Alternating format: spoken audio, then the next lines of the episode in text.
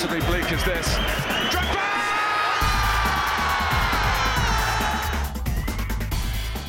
Welcome back to another episode of the 4-4 Brew Pod. Joined today, Kaleb Pfotenhauer. Kaleb, how you doing? I'm good. How are you? I'm great. Thanks for asking. Patrick Cleary also with us today. Patrick, how are you doing? I'm on thin ice here. I know I some comments I made in the last the last time we recorded about uh, Christian Pulisic and certain American amusement parks that won't be named um, you know, led to the episode being canned. So uh, today I promise to be on my best behavior, ready for some good, clean podcasting. Yeah, well, it's been a while since we've pumped out a podcast, so it'd be very much appreciated if you didn't threaten a uh, theme. no one said threaten. One. No one needs to know exactly the. Domestic terrorist. All right, well, we've got a packed show, so we'll jump, uh, jump right into it, starting at the Emirates. Uh, Liverpool 2, Arsenal nil in the Carabao Cup semifinal. Uh, uh, Diogo Jota doubles sees Liverpool go through to Wembley to face Chelsea in the final at the end of February. Uh, Patrick, I'll throw this one to you first. Uh, being a Liverpool fan and all, what was your what was your takeaway from this game? Well, I thought the game was really won in midfield.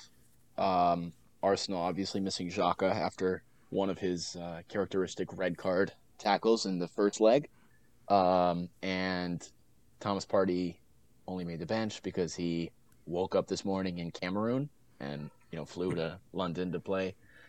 Uh, so Arsenal are shorthanded in midfield, and um, Liverpool uh, managed to dominate possession that way. I thought Fabinho had an outstanding game, as did Curtis Jones. I, I noticed this last time we were uh, talking. I was saying how the trio of Fabinho, Keita, and um, Oxlade Chamberlain were like a really formidable uh, combination that Liverpool have rarely got to employ because of all three of their various injuries. Um, and today it was another trio we haven't seen much of: Fabinho, Jones, and Henderson. Uh, I thought Henderson wasn't that great, but the other two, I, I, just the the point is, I think when you pair up like an attacking, dribbling midfielder like Jones with uh, a really you know tough, defensively solid stopper like Fabinho, you um, you see Liverpool kind of dominate games like that. Um, but yeah, I, I don't know. I think Arsenal were really good for the first 10 minutes, and I kind of thought they were going to end up um, playing well for the whole game. I thought they were going to win. Uh, but Jota kind of scored a Messi like goal from nowhere, dribbled three or four players, put the ball between three players, and um, from there, Arsenal never really looked like uh, looked like they were going to get back into it and win it. So, um, yeah, Kaleb, what did you think of uh, Arsenal's performance? Yeah, um, I think overall it was disappointing. I was going to say the exact same thing that you said with the midfield. I think there was some key absences, which has been kind of the story of the season for Arsenal. Um, because and I, and going in, I knew that there could be some issues. Arteta used uh, Sambi Lokonga, who is relatively new and pretty inexperienced, and he played him as kind of a lone center mid behind Odegaard and what Smith Rowe. Um, and I've found that watching Arsenal this season, when they've used that system, they're not quite sound enough in the midfield. Um, I think Arteta prefers to play with a double pivot, usually with Partey and Xhaka, and with Xhaka out and Partey unavailable for the first half, or at least start the game. You know, it made that a little bit difficult. I think that Arsenal without that midfield stability. While they have a lot of uh, youthfulness and creativity, like on the outsides, um, you know it's always going to be tough when you can't control the middle of the field. And you know, I thought I thought Liverpool were good. I don't think they, you know, destroyed Arsenal in by any means, but I think Arsenal after the first ten minutes didn't really offer too much, and you know, I think there are some pretty clear signs, at least as an Arsenal fan, um, there's you know some key areas that need to be addressed in terms of uh, strengthening the squad. Um, and since it is January, it's going to be interesting, you know, what happens. But again, it was just lack of discipline and missing some players and just not quite having enough, um, you know, in the final third that cost Arsenal the game. And that's a bit of a, a repeated thing uh, this season. So Um, you know, it, at the end of the day, it, it is what it is. I honestly am more upset by with the Partey red card, honestly, than uh, missing out on the final. Obviously, you would love to go to the final, but it is what it is. And uh, you know, we move to to Burnley at the weekend. I thought it was ridiculous decision for Arteta to risk guy who had like just got off a seven or eight hour flight um, when you're already like shorthanded and uh, it it was even like I thought the midfield battle was lost, but Arsenal could have got it back into the way, back into the match another way. I just I couldn't understand him bring him on, and then course like he got sent off, and now now they've got even more problems for big tough match uh, at Burnley on Sunday. So right, yeah, I think the uh, the thinking there was. In terms of you know Arsenal's bench, there wasn't too much to uh, to offer, and I think Arteta was trying to change the game. Partey normally is fairly level-headed, um, he's not the guy you'd expect to get sent off in, in 20 minutes, but um, I mean, the only other option in midfield is the 17 year old Charlie Patino, who has uh, appeared once for the club. And so, you know, it's it's limited. So I guess I could see the, the risk, and it clearly didn't pay off. And now Arsenal will have to uh, sign Jack Wilshere on a one week deal for midfield cover at the weekend. That'd be great. I'd love to see that. Just like uh, you just pay him in cigarettes. Oh yeah, just uh, after the yeah. game, say Jack, you know what? We'll let play. you shower. We'll let you shower and smoke cigs, uh, if you can just shoot up. But I think it would work. Uh, no, I, I kind of thought um, the other thing was that I, I thought both goals, Jota obviously did very well, um, but I thought Ramsdale maybe could have done better on both, especially the first one. Uh, yeah. I yes, guess, I, I agree guess on the first one. Unsighted, but yeah. Uh, yeah, to, that was a little. I'll oh, go ahead. Oh no, I just wanted to ask. Um, I thought the best player in the pitch today was Martinelli. I was like completely as every so often I watch him and I'm completely blown away. Um, but I like to ask you this question every so often, check in, see if your answer changes. But of Arsenal have obviously have all these like kind of amazing, talented young attacking players. They have Saka, Odegaard, um, uh, Smith Rowe, Martinelli. So, which one do you think will have the best career? Um, it's a tough one. I think, in general, take your time. Probably, probably. I'll just say I'll probably Martinelli. I would say, um, him or Saka. But I think that the four of them all, you can make a case for any of the four of them, which makes it a difficult question. But I would say Gabby. Yeah. Gabby Martinelli. Yeah, I was really impressed with him today. I think, yeah, there's there's a lot of talent there. And just to think that Unai Emery plucked him out of the third division in Brazil, it's uh, it's an amazing thing. Amazing gift from Don Unai. But um, yeah, it's it's a tough one. I don't know, but I, I, think Martinelli was, I would say, their best player. Him and Odegaard, I really impressed me today. Other than that, I thought the team was fairly poor, and I thought on Liverpool side, Fabinho, Curtis Jones, and obviously Jota, I think were their standouts. Um, but I actually Curtis Jones did impress me a good bit. He looked a lot better than uh, Milner did last week. Surprise, surprise. Yeah, it's amazing to think that they almost let him go in the summer. Yeah. I mean, I, I think that he's, and he's only 21 or 22 years old. I think he's going to be, um, especially you look at like Henderson getting older, and I think his form has been off this season. I don't know. I, I would not let him go. I think he's I think he's a good case to be made. He'll be the future of Liverpool's midfield. So. Oh yeah. All right. Well, so going off of the red card for Thomas Partey. Let's move to. Uh, this isn't confirmed yet, but Granit Xhaka being potentially investigated by the FA for purposely receiving a yellow card in their 4-1 win over Leeds. Uh, Kaleb, do you would you grace the listeners with this story?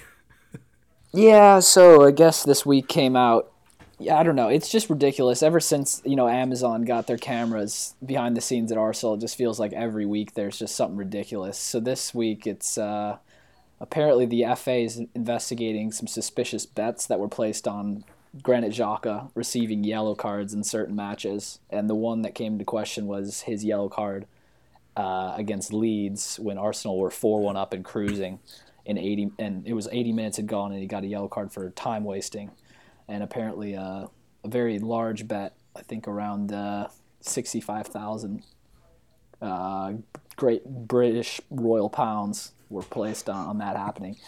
Now I don't know, you know, who is to blame or if there's even a case, but it certainly is suspicious. However, we all know Granit Xhaka and his capabilities of getting yellow cards. So honestly, that whoever placed that bet, I think uh, you know, was just wise financially and economically, but it's uh, certainly fishy. Yeah, I mean, we were talking about this before, but like anybody, you, anybody places that amount of money on anything to happen in like the sports betting world, you've got to think that there's maybe something wrong with them. When you really dive into the stats of Granit Xhaka, it's a really, what you're saying, it's a really safe bet. He's, It is he has something safe, like yes. 62 yellow cards since 2019 for Arsenal. He's a walking And- booking. Yeah, and tack on five more reds with that too. So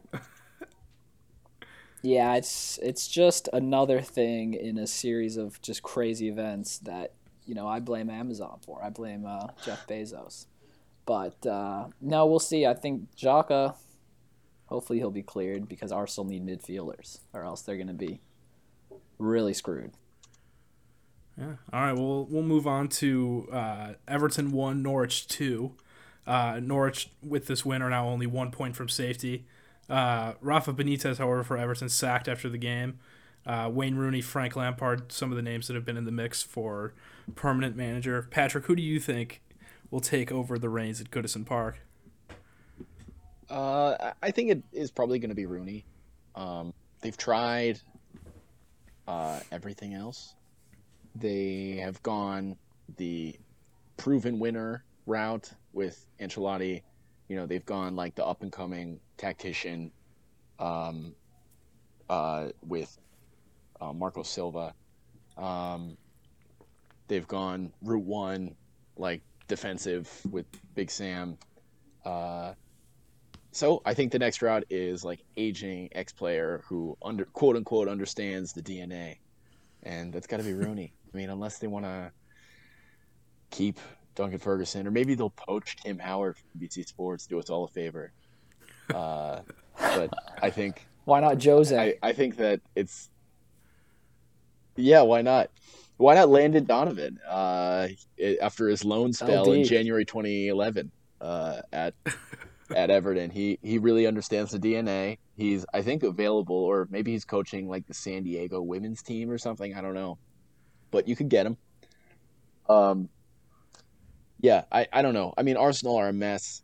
They have since uh? Farhad. Oh, sorry, Everton. Yeah, Arsenal.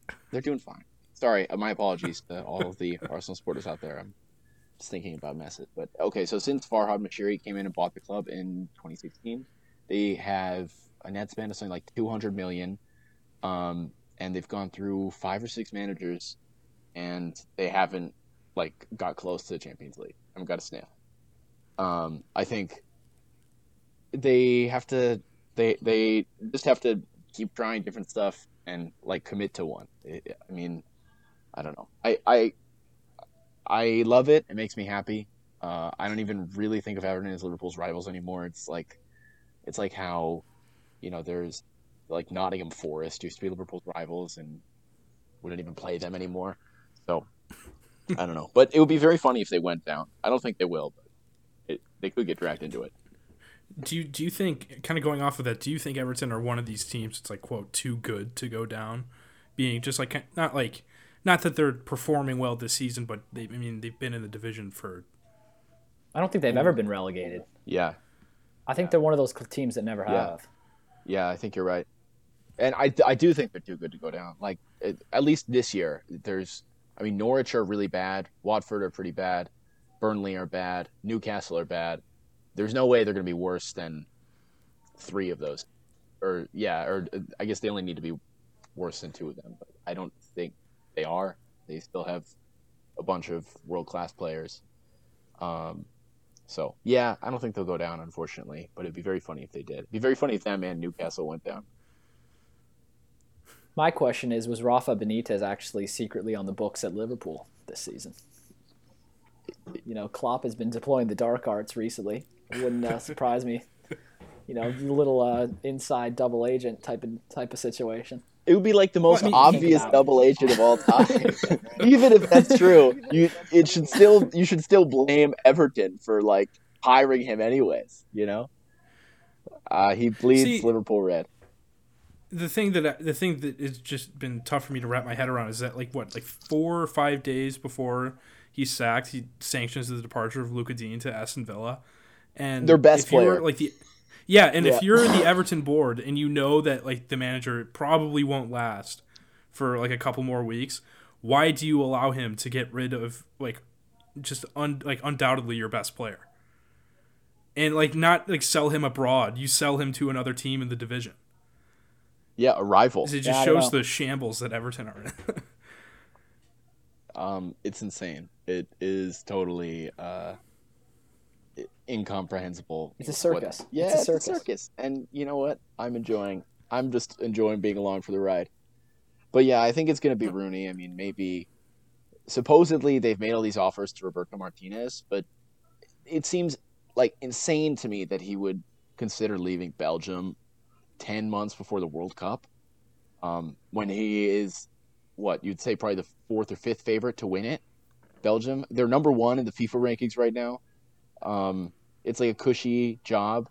You have lots of good players, and uh, you don't have like insane. You have to do work one every four Yeah. years or whatever. And Everton fired him when they shouldn't have. Like they insulted him already. You know, it's crazy. It is crazy that they think that they did that now. Um, the fans did that sit in in Goodison Park. Yeah. What, like I was that I think like what six years ago now or something like that. It was because Liverpool Why beat them would- four 0 there. That was why. That is that was that was actually why. It was the peak, the very peak of Divock Origi's career, and then he got during that game he got a slide tackle from Ramiro Funes Mori, um, and uh, he was injured after that, and he's never been the same since. But I remember after the game looking at like the Facebook comments, like like when Liverpool posted Liverpool four, Everton nil, and the top comment was from some guy. Uh, Ramiro Funes Mori is um, Argentinian. The top comment was from some guy, and it was "fuck off, Funes Mori. The Falklands are ours." it was like very, very funny to think that Legendary. they're still fighting that war over there. Oh, that's fantastic. Let's move uh, to the King Power. Spurs three, Leicester two. Uh, Tottenham now have the record for the latest into a game that a team has been losing that they go on to win. Were losing at the 94, 90 or basically the 95th minute, and a late injury time double from Steve Bergwijn sees Tottenham take all three points. Uh, Spurs had in this game the highest expected goals of any team in the Premier League this season. This round was like 4.5 or something like that. Uh, Harry Kane tacked on a goal and then the assist to Bergwijn's winner. Uh, they're still unbeaten in the Prem under Antonio Conte, moving to fifth, only a point off West Ham in fourth. Uh, either either of you two catch this game? What were if you did? What were your thoughts? I uh, did. I saw the probably the last what fifteen minutes. Um, I think like honestly, Spurs left it. I mean, they obviously left it late. I don't even think they needed to have to score two in stoppage time because I thought they seemed like they were kind of all over Leicester. I thought Leicester were fairly sloppy. Um, but I mean, ah, just honestly, I don't even really care about Leicester. Obviously, I didn't want Spurs to win, but like I was mad just like watching that happen. So I can't even imagine as a uh, a Leicester supporter, absolute bottle job. Um, and Broad, you know, he's a serial bottler, and I don't have a lot of faith in Leicester. You know, I think Arsenal were looking at T- Yuri Tielemans um, to sign this summer in midfield, but after watching what he did to allow that last goal, I mean, you can't come anywhere near the Emirates. I don't think. Well, it kind of seemed like it, it seemed because when I watched him kind of just piss away possession to Højbjerg, like it was a minute and a half after like the five minutes of added time like that were allotted. So I think he kind of thought that the whistle would just go. Um, right. but that's just not how it works. And like as a professional, you should Yeah. know that. I Yeah. guess it just yeah. I don't I don't know. It like it reminded me honestly of I was playing FIFA, and a similar thing happened. I tried to just smash the ball into the corner, and I thought the game would be over. And then, sure enough, they just went down and scored. Oh, we've all done Um, that. So yeah, I think just the game management is just shocking from from the ti- from the Foxes, and uh, yeah, Brodge and his men should hang their heads a chain. I mean, so Leicester are now in tenth. Um, is Brendan Rodgers' job in danger? I feel like it's really not talked about that much. I mean, because he, they were they needed what a draw to secure Champions League last year, and then they bottled to Spurs again. Um, Oh yeah, I in like the closing stages, and then they get dropped to the Europa League, and then they bounce out of Europa League, so they're now playing in the ultimate competition, the Conference League. Um, like how much longer do Leicester stick with Brendan Rodgers? Because it's not he. Besides, I mean, he, they won the FA Cup last year. Um, which is probably like, why he's still than- in the job. yeah, it's fair. I mean, just going off of like league result, like just like domestic results though, like this season, it's been, it's as you said, it's been shocking. Yeah, but I don't think they'll get rid of him. I, I kind of think that Leicester have. I mean, they have, I think, pretty obviously very smart owners, and they'll look around and see there's not that many great managers to be had right now. Um, Rodgers will. I don't think he'll finish outside the top ten ever for them. Uh, they've had they have been unlucky with injuries this year, um, and you know they were unlucky last year and the year before to not get into the Champions League. So, yeah, I, I don't I don't think he needs to be that worried. But I don't know. It, once if they kind of can't stay in that top ten group, then maybe you should be. Maybe maybe Rafa Benitez will be inbound. You Leicester. Yeah, I mean, to be fair to Leicester too, as you said with the injuries, they were missing Jamie Vardy, Ricardo Pereira, and Wesley Fofana as well. So I mean, the back line. Soyuncu was just after he screamed in Bergwijn's Oh, face for going down too soft. Karma's a bitch and dropped to the floor for Kane's first goal, and then punched the ball after it had gone in uh, for Bergwijn's winner. Which is just- Disgraceful. after seeing him big yell at Bergwijn like that, it, oh, it just made me so happy to see him with his face in the ground, pound, pounding the turf with his fists. Yeah, I don't. Dare I say? Uh, do you think Liverpool tries to deploy another another double agent on Everton in Brendan Rodgers? Something to think about. I don't know. I don't think they'll make that mistake twice. I don't. Braj- Well, I don't think Everton Braj will on ever Merseyside? hire another former Liverpool. Any, I mean, they had to have learned now. Like that person Yeah, is on. they under. never learn, Uh, though. yeah, they they, They really never don't. learn. Yeah, maybe they will. Maybe we get Kenny Dalglish. yeah, Kid Kenny, Yeah. get Steven Gerrard Yeah. in. All right, let's move to Man United three, Brentford one. Uh, Patrick, you said you watched uh, the second half of this match, which conveniently is where most of the action happened. So Yeah. Well, please I, I regale us with your tales. I did see a bit of the first half, and Brentford were good enough to win it. Uh, De Gea made two spectacular saves to uh, keep United in the game. Um, and then in the second half, Brentford was clear through again and wasn't able to finish. Um, and then United had a couple of good breakaways. It was the best I've seen Bruno Fernandes play in a while. Um, and then Ronaldo was subbed off, and his replacement Rashford scored. Ronaldo threw a tantrum. Um, so I, I think that it Brentford, like they like last weekend um, against Liverpool, they played really well in the first half. Were probably good enough for a point or three, but in the second half they crumbled in the face of like superior, extensively assembled opposition. Uh, I think I don't know. It reminded me a little bit of how you used to see Sheffield United play the season they were really good in the Premier League, um, which makes me worried a little bit about what they're going to do next year. Like, you need you need your guys. You need Ivan Toney to be scoring goals. Um, as for United, I think that like all the talk about the this is the beginning of the Rangnick revolution. That's overblown, right? I mean, yeah, yeah. Yeah, I mean, no. if maybe if he can like start to get Bruno Fernandes to play like he was a year ago, then they'll at least be you know competitive in the race for the top four. But I still think there's too many issues. I I found out they haven't scored in the past 107 corner kicks, which I think the the normal average for corner kicks is you score on about four percent of them. So that's not very good. Um, 0 for 107, uh, which is surprising because they have um, some great headers of the ball. They've uh, Maguire, who we the so-called slab head, right, and Ronaldo. Yeah, massive target. Um, but so I don't know. That I mean, that goes to show like disorganization a little bit, right? Uh, I I also found out that all of these corners have taken place since they hired a special set pieces uh, coach who was supposed to sort them out on this. So I don't know. I'd be worried if I were that guy. Worried about my job. I want that guy. Yeah, sign me. I think you could do weird stuff with corner kicks, and I I think it's we don't see Yeah, enough he, strange uh, like trick play corner kicks. Right. Yeah, I think he came from Chelsea. That's what I'm looking up. He's a, he's a young man. But uh, yeah, I, I think Man United are just um, there's too much going on in terms of their squad and their management. I mean, I saw a story. It could have been sensationalized, but that was a few weeks back that their dressing room had kind of divided into two cliques. It was the Portuguese speakers and the non-Portuguese speakers.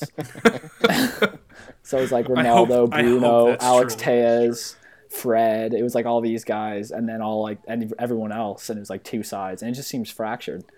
And it, I don't know. I don't think that Man United will finish in the top four. I think they'll probably finish sixth. Maguire's got to get I on said- Duolingo. Portuguese Duolingo, very easy. During COVID, I got really good at it. I would come in there like go by, you know, all that stuff. You know, it just is like you just try to st- speak Spanish, but like hold your nose and like I don't know, um, try to sound like you're slurring all your words, and that's basically that gets you there. So. I'm sure. I'm sure. Maybe De Gea gives out some Spanish lessons, and then everyone kind of takes my advice about about getting the accent, and oh, this would solve everything. Yeah, Right. I should. yeah. I should. If Harry Maguire, if you're the listening, corner- download Exactly. Duolingo. I should be hired as the corner kick and Portuguese language coach at Man United, and I would sort things right out. Actually, Well, I want to talk of about. Did you ever have like any? We had a coach when I was in high school playing for Naperville Galaxy. Uh, this Congolese guy named Bobo, who would steal money from us. He was a this is a whole story, but um, he uh, had us do this trick corner kick where you'd have you'd send the worst player out on the team to take the corner, which would be me, and then and then like you would just touch like barely graze the ball so that was in play, and then say, "Oh, hey, actually, you, Josh, you come take the corner," and then Josh runs out. Then he dribbles, supposed to dribble the ball into the box, and they're not gonna. And it's such a stupid. It was a completely stupid play because like by the time anyone realized what was happening, like you wouldn't have gained that much ground, and all the players are still like in the box in front of the goal. So it, it never worked, but uh, I I think maybe Man United could could do it. You give it, you have Sancho out there, Ronaldo comes to take it. You know, it could work. I don't know. All right. Well, going off of Kaleb's prediction that United will finish in sixth. Just moving on. Uh, who slots into that fourth spot then? Is it the- Arsenal. Do you really think so, or are you just saying that? Um. Well, I guess it kind of depends what happens this this window. If Arsenal get a midfielder in, and if they sign Vlahovic, the big Serb, I think definitely. If they don't bring in a striker, it'll be close. I just think that all three contenders, Spurs, Arsenal, and United, are all, I think, in a similar position in terms of their ability to bottle opportunities. So it'll kind of just be a bottle off. Um, but I think those are the big three that are contending. And I, I, I think it'll be Arsenal, but I also wouldn't be surprised if it wasn't. You know. So where does West Ham then go? Them being in fourth at the moment, Um, do they fall all the way to seventh? uh, I think they finished sixth or seventh. Yeah. Patrick, what about you? I kind of think it's going to be Arsenal too. Um, I think, if, correct me if I'm wrong, but I think all the other teams listed are still in the either in the FA Cup, the Champions League, or the uh, Conference League, and um, Yes.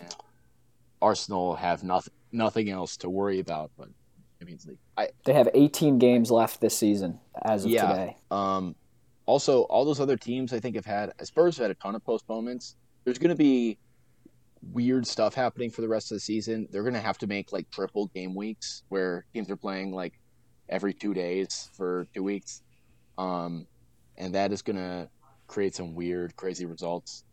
So I just kind of think Arsenal have not missed that many games. They don't have that many to reschedule, and they don't have the um, those other competitions like clogging up their midweeks. So I think it'll. I kind of have a feeling it'll break for them, but I don't know. It's definitely the biggest test. It's still hard to say of of Arteta's reign so far. Right. I mean, I I mean, if you look at the table now, Arsenal have played three less games than Chelsea, and you know, obviously, points and or games in hand does not equal points. But if Arsenal were to win the three games they have in hand, they would be equal with Chelsea right now. And with Chelsea, they've been in a bit of a rough patch recently. I don't know what you guys think in terms of if they'll be able to refine their form. But I mean, we're only in January. I don't do you think that the top 3 are a lock? Because I think the top 2 of City and Liverpool are, but Chelsea have been interesting. If they drop more points in the next few weeks, they could very well be in a, a battle for the top 4.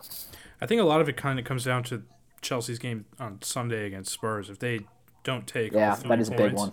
Which, if their performances against us across two legs, uh, the last two Wow, weeks yeah. are an indication, they should comfortably win. But if they don't, I mean, they also should have comfortably beat Brighton as well. So Right. No, exactly. But- they've been a little shaky. being at the bridge and and playing in front of your own supporters as well. Um, I I mean I feel like they'll probably win. Um, but I mean yeah I mean if they lose then yeah I think they are definitely in danger of falling down to either fourth, probably not fifth, but then yeah that blows Right. the whole race open again. Yeah, yeah. Who do you think is going to finish fourth, Patrick? Uh, yeah, I think Arsenal probably will. Um, I like Spurs to finish fifth, though. I think they're. I but yeah, I mean it all with Arsenal as well. I mean it all depends on if Spurs can do anything in this window, only having eleven days left to seal a couple signatures, um, and hopefully not let anybody, uh, such as Steven Bergwijn, leave uh, given that we always seem to be riddled with injuries. Or, I guess Spurs were lucky to not, to my knowledge, I don't think anybody from Spurs was playing in Afcon. Um, so we didn't. Have, Oh no, he's gone. yeah, no, Spurs doesn't play for Tottenham anymore.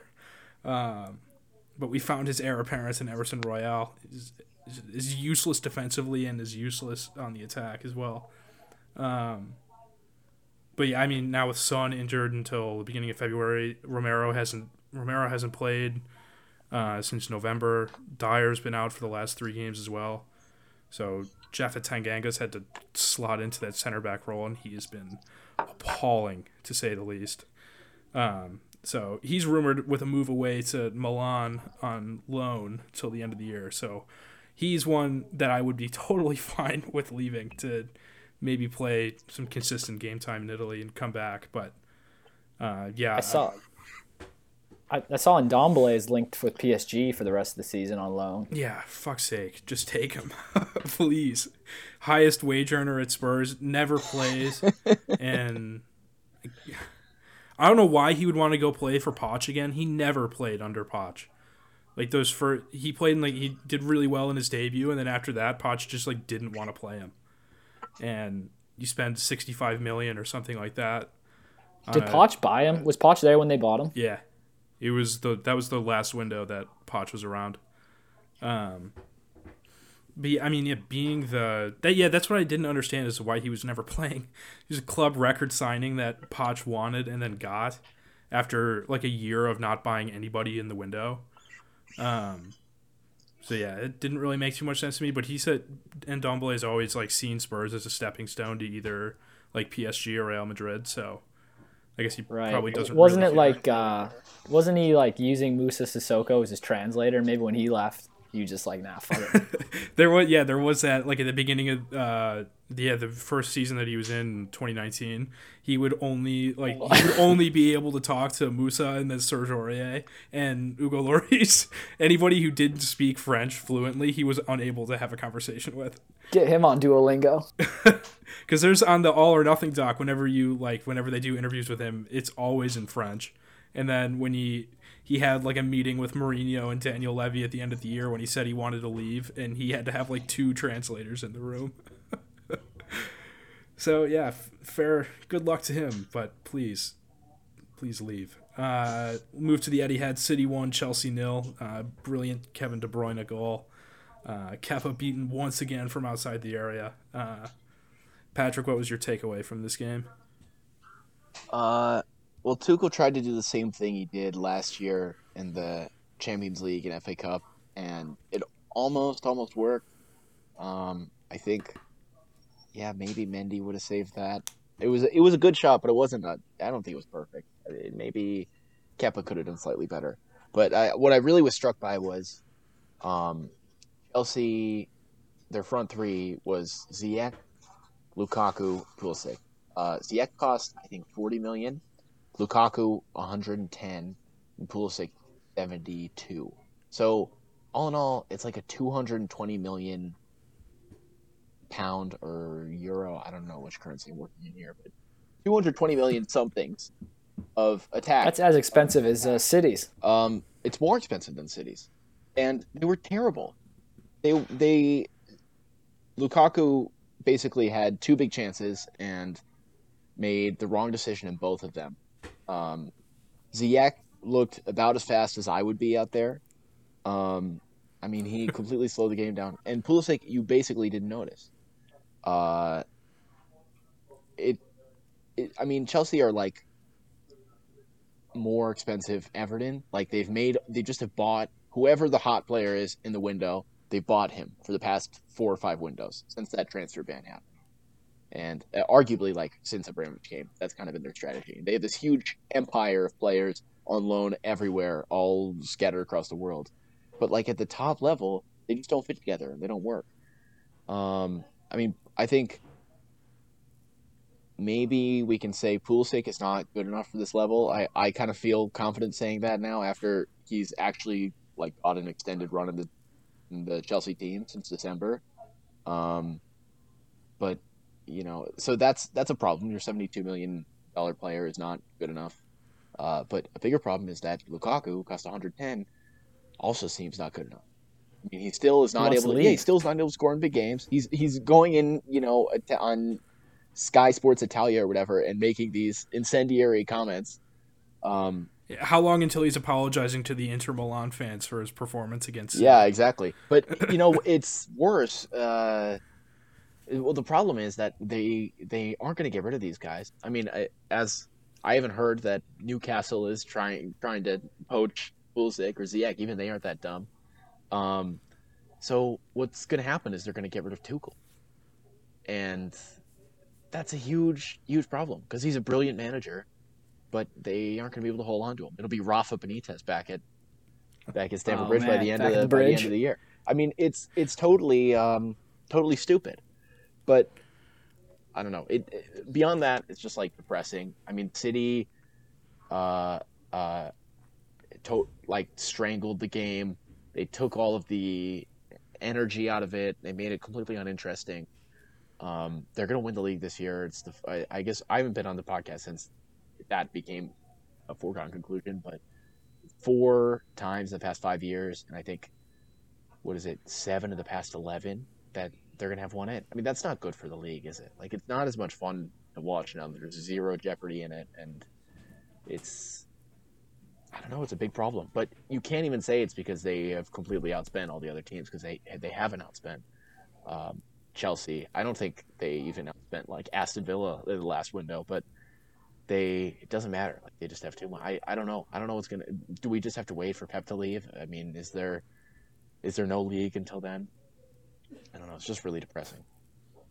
Well, did you see? It's been I think either today or yesterday was like the one year anniversary of Lampard getting sacked, and at this moment in time, Chelsea are further away from first place than when they were like when they fired Lampard. That's really funny.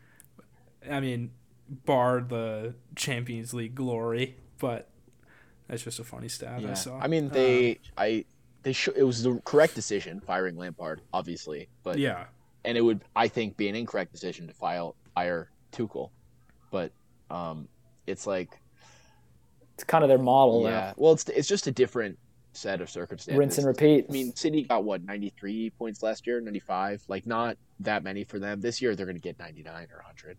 They might not lose again, you know. So it's it's that's I think that's they're farther from first place because the first place team this year is better than last. Year. yeah, fair. Uh, should we move into some transfer news then? Um, yeah, let's. Yeah, why not? Uh, we'll start. Uh, noted cardiac expert Taylor Twellman reporting that Arsenal have put in. Yeah, thanks. I thought of that one earlier. Uh, put in a bid uh, to New England Revolution uh, for the services of uh, U.S. goalkeeper Matt Turner. Um, Kale, how would you? I guess with the next point of Bernd Leno maybe being on the way to Newcastle, what do you think of uh, a potential Matt Turner signing? Yeah, I mean, there's nothing wrong with it. Leno is too good to be sitting on Arsenal's bench, and I think they could command a decent enough fee for him. Um, and you know, I don't know a ton about Matt Turner. I saw watched him play a bit for the U.S. this past summer, and he was quite good. And I just heard that. I mean, if Arsenal recruiting the same team that recruited Ramsdale want Matt Turner, I uh, you know have faith in him, and I, it'd be good to have another American around um, on the Arsenal books. So I'm all for it. We'll see if it you know pans out. But based on you know my sources, looks like this could get over the line. Uh, but you know, stay tuned. Do you think it's a I'd be very if- interested to see sorry, I was gonna say, Yeah. do you think it's a problem if the U.S. has all their best goalkeepers as backups, like basically never playing? Yeah, I mean Uh, that's interesting because you do see that with Steffen, and I feel like that's kind of why Matt Turner's come into the like the number one spot for the uh, for the U.S. because he's just never playing, unless it's like a Champions League game that doesn't matter, or the Carabao Cup. plays in the League Cup. Yeah. Well, I mean, Turner did come in just because Steffen was hurt. Like Steffen was still number one. I think there's still a lot to be said of like just learning and being in, you know, the environments of like City, Arsenal. Like I think Arsenal, even if you're not playing game in and game out, I think being at Arsenal is probably better than being the starter at New England Revolution.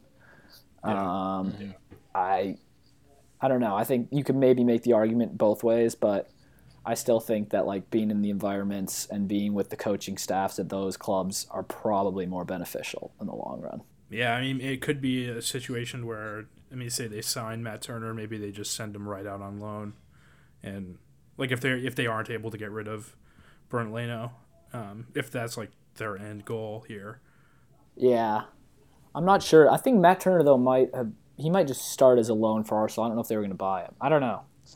Um, but no, I think that Arsenal need to get rid of Leno for really honestly for Leno's sake because I think he's a pretty capable keeper, and he'd walk into Newcastle starting eleven, and probably help them a good bit. So, I would be all for that.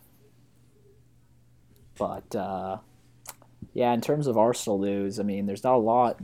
The uh, the big story is with the big Serbian goal scorer uh, down in Florence. Um, he's commanding a big wage, and apparently, both Arsenal and Fiorentina um, are good to go. Arsenal are ready to spend the money, but there's been kind of the, the big twist in this story has been that uh, Dusan Vlahovic's agent in Serbia wants a pretty large chunk of money for this, for brokering this uh, this transaction, and so I think there's been some interest in uh, waiting and uh, trying to drive the fee up. But Arsenal are in desperate need of a forward, and I think Vlahovic is. Uh, I mean, he's I think the top goal scorer in Europe this year, and he's quite young. And he, I think he's. It's a similar type of deal to like Haaland. Him and Haaland, I think, are fairly comparable, and uh, you know, it'd be good. And then the other man that Arsenal are looking at is Arthur from Juventus to shore up the midfield. Um, he was on just to be a loanee for the rest of the year until the summer, until they can get someone else in, which I'm not super convinced by, but at this rate, you know, take anyone. uh, in the midfield there. And then the biggest shock last Saturday, I saw a, a report on Twitter was that Arsenal were inquiring about bringing Diego Costa in on a short-term loan, which I would absolutely love. After all those years of hating him for all of his antics and shithousery, it'd be great to have him up there just throwing throwing haymakers at whoever you know tries to bark him. it wouldn't even be a loan, would it? Because he's a free agent now, isn't he? Yeah, I guess. yeah, it'd be some sort of short term, just like try not to get sent off. I mean, that would if you want red cards, that's the man you want to bring in. Yeah, imagine the money you'd make betting on Granit Xhaka and Diego Costa oh. to be booked. Little parlay that hits every time. Oh yeah. uh, so we'll move to um, some Spurs transfer news. Um, reports today 12 hours after his wonder double, um, Spurs have told Ajax that St- uh, Steven Bergwijn is no longer for sale after they rejected their. He'll never score again uh, now. Fifth, yeah, I know. Um, yeah, classic. they Ajax put in a bid. It's like around like 15 million, I think, after they had sold David Neres to Shakhtar. Um, and Spurs said they valued him at much higher than 15 million. So, be in- interesting to see if Ajax come back with a much improved bid. Uh, but Bergwijn is only like 23, I think. He's so not a player I'd like to see leave. I mean, even if he doesn't perform well for the rest of the year, just one of those like young players you kind of hope is still around and developing. Um, and Adama Traore is potentially on his way as well. Um, just trying to hammer out a fee. Conte keen to convert him to a uh, right wing back to replace uh, Matt Doherty and Emerson Royal. Uh, so we'll see how that one goes. And they're also in the mix for Vlahovic, but we'll see if that happens.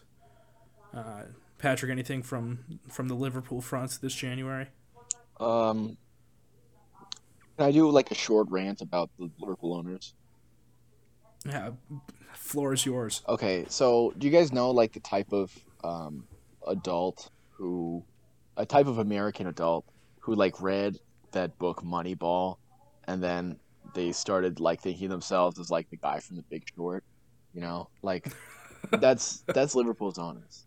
I mean, they are they are refusing to pay Mo Salah um, hit like the going rate for the best player in the world, um, which is which is like an absurd amount of money, but he's the best player in the world. Like you have to pay him, but they're refusing. So I think he, I think it's a good chance that he leaves in the summer.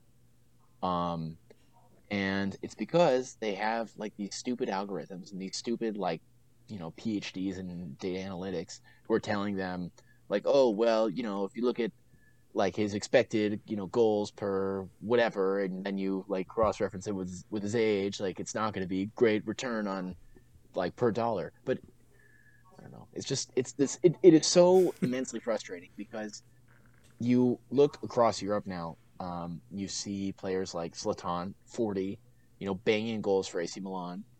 Um, even uh, Fernandinho, Man City, what is he, 37? Thiago Silva, 37 as well. Um, and you have a 38 year old Milner yeah, in your team. Yeah, and like you see that now with like modern sports science and like the diets that players have, especially people with like a lifestyle like Salah, where you know that he doesn't like drink or smoke in the shower like Jack Wilshere. He's he's like a, a choir boy.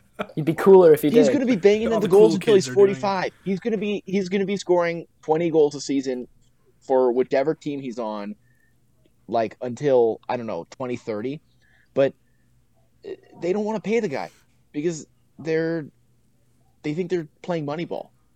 Um, and now, like you can see, Liverpool last week against Arsenal were completely profligate in the attack. They, the owners have refused to sign like cover because they ran the numbers and it doesn't work, and they haven't figured out what kind of game they're playing. Like they're they're happy to not win the, to to not win the league as long as they're like getting the best like return on their dollar for because because they're playing the stupid. There's these hedge fund dickheads, and it is just immensely frustrating.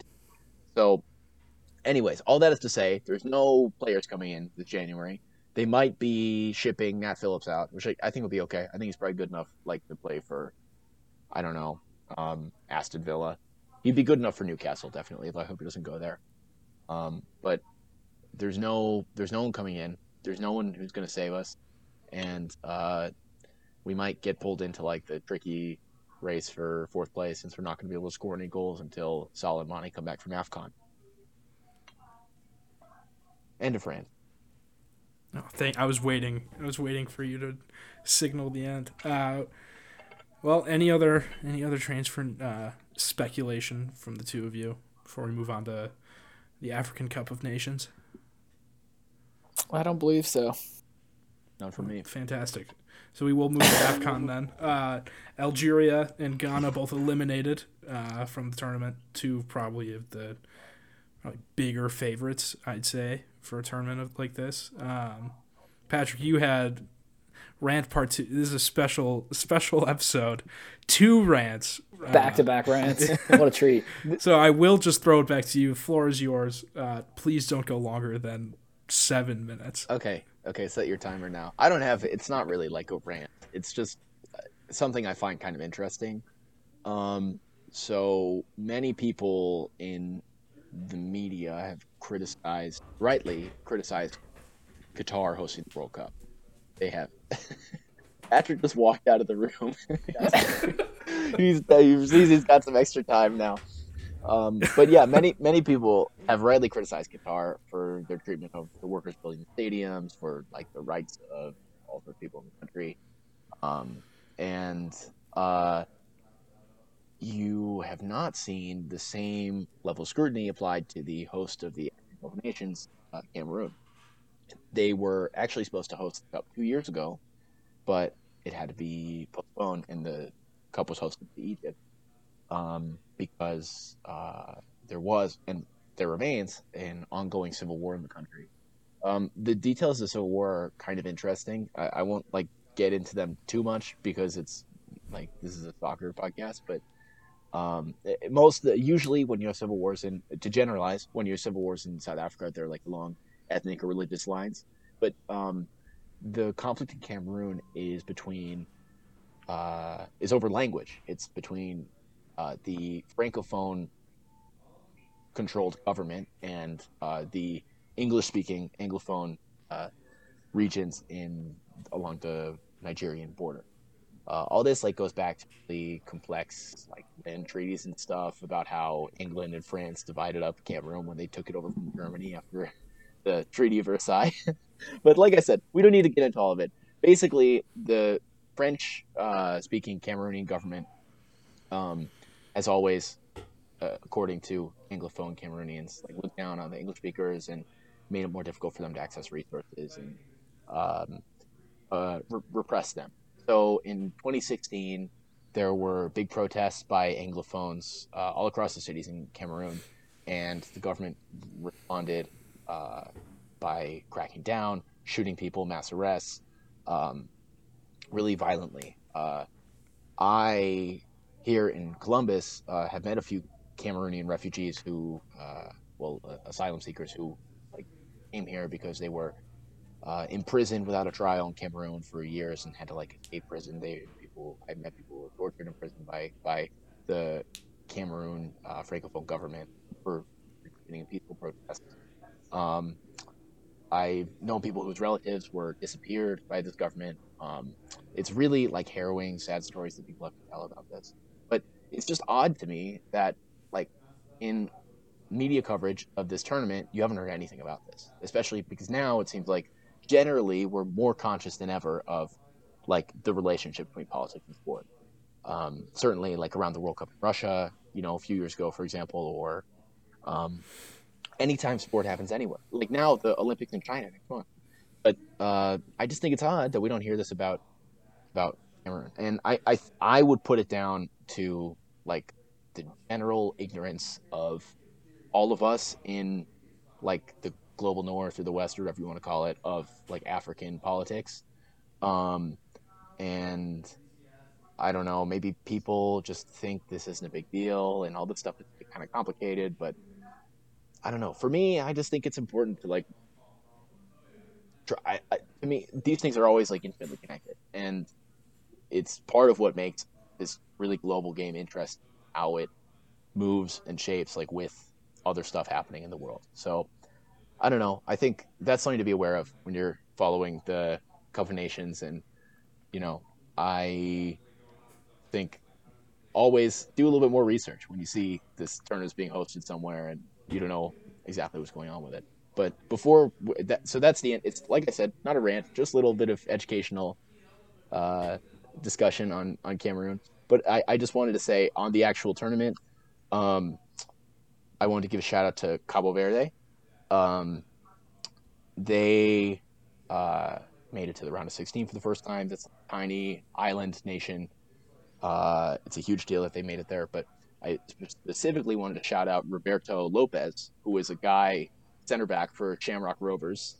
Um, his father moved to Ireland from uh, Cabo Verde as like a teenager, and Roberto Lopez like doesn't speak Portuguese, um, didn't understand, like you know, didn't even know he was eligible to play for them. But uh, nine months ago, the manager of Cabo Verde sent him a LinkedIn message, and it was in it was in Portuguese, so he just ignored it. He thought it was spam, and like eventually, like the guy had like called Shamrock Rovers, and like they got a translator, and he's like, "Oh yeah, I guess I'll go there and play." And uh, and now he's in the round of 16 and they're playing against i think they're playing against senegal like a huge not now is this guy you know, some dubliner guy uh, plays for sham rovers playing against Sadio Mane. so shout out to him i hope they go far i hope someone knocks out senegal and egypt like right away and uh, um, you know enjoy the tournament but just do so critically that's all i that's that's that's the that's, That's all the you lesson ask. today